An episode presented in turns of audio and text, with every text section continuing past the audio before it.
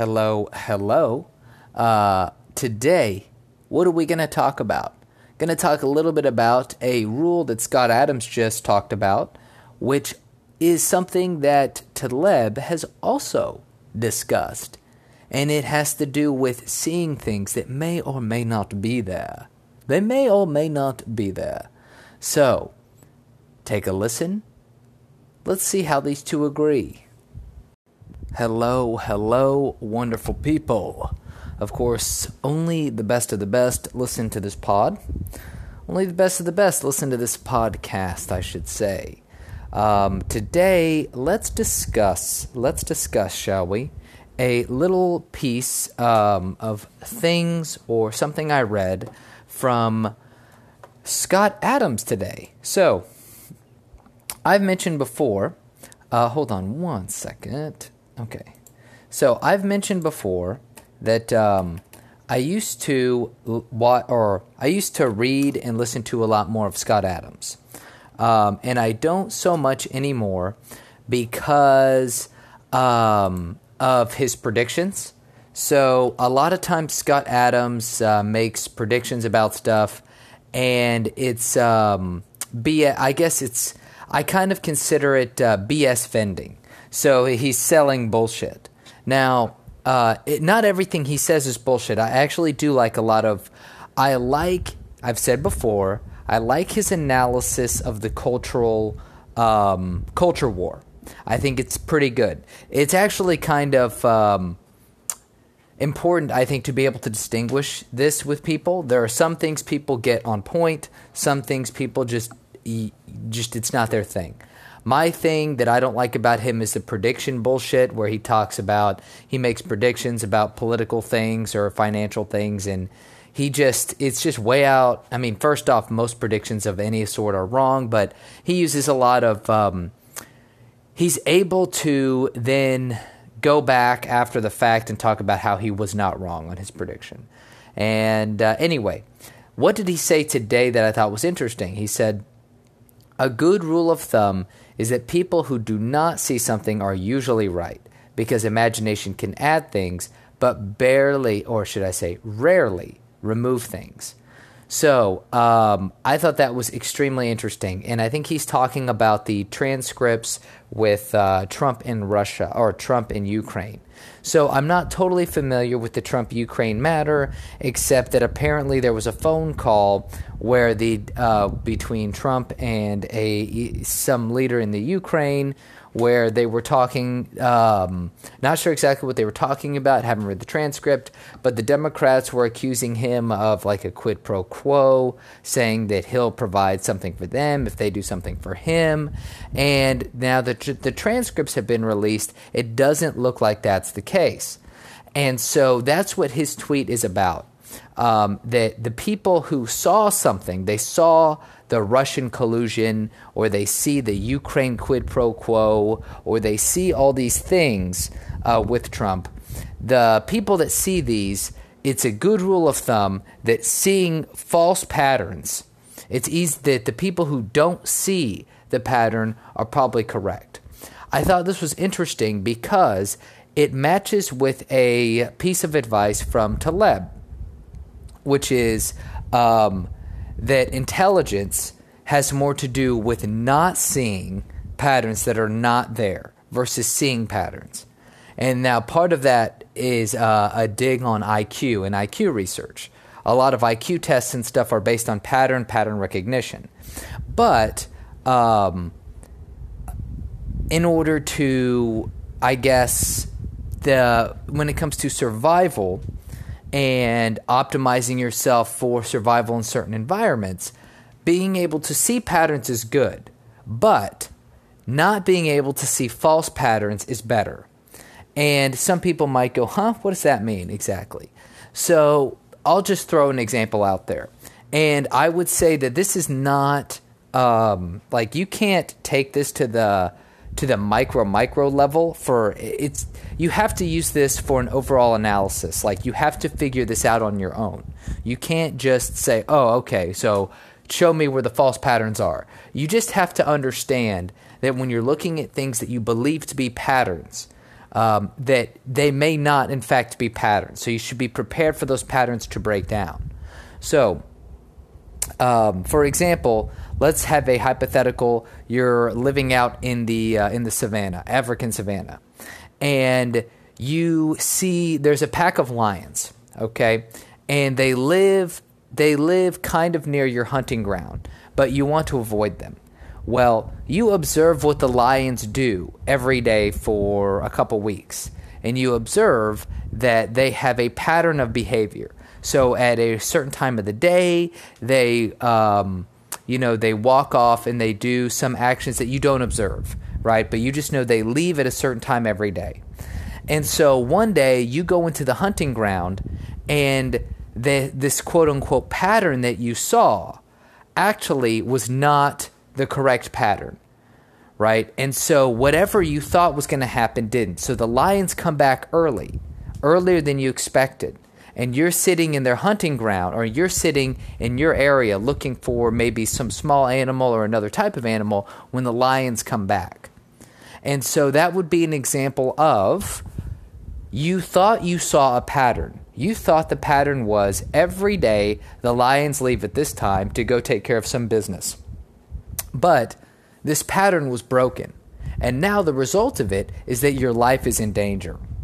And I believe that this is the kind of pat- false pattern recognition that Taleb is talking about here. And I think an important part to note is the difference between, say, efficiency and being robust, or being uh, efficient versus being robust or anti fragile.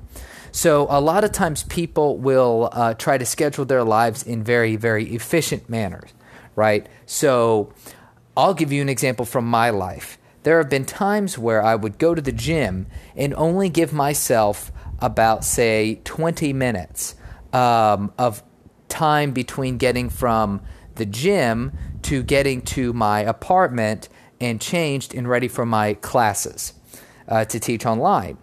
So I was relying on certain patterns. I was relying on patterns of traffic on the highway. I was relying on patterns of uh, traffic at the gym. I was relying on my my own patterns that I put in with myself.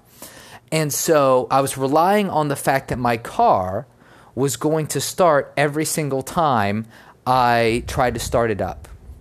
Okay? And so I was relying on sets of patterns that I've observed that are okay. It's okay to live with these patterns. However, the problem is that I was trying to be too efficient.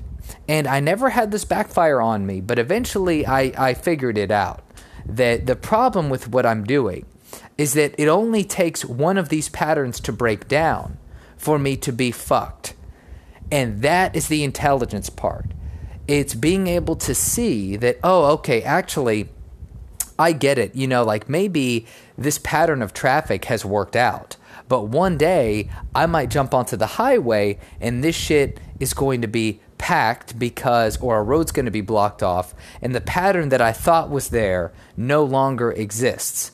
And it doesn't matter if it will come back the next day right? If it comes back the next day, but I'm wrong on this day and I miss one class, two classes, three classes, right? Then that is exactly what I didn't want to happen. Or I jump into my car, I've got 20 minutes, my car doesn't start.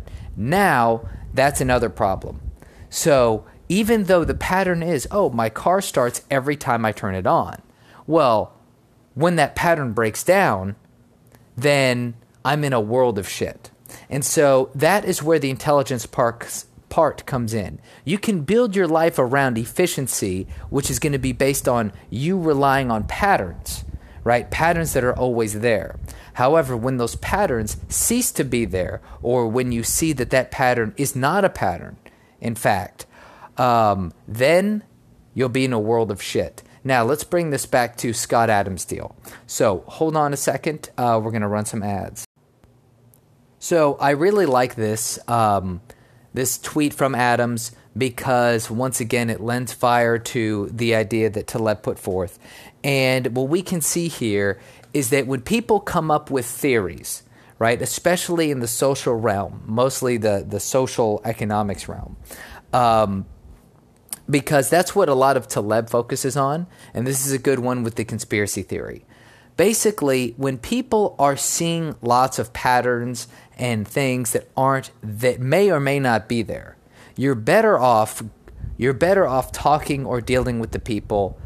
You're I wouldn't say maybe dealing with the people, but if you don't see the pattern or if you don't see the connection, then there's a chance that you're probably correct.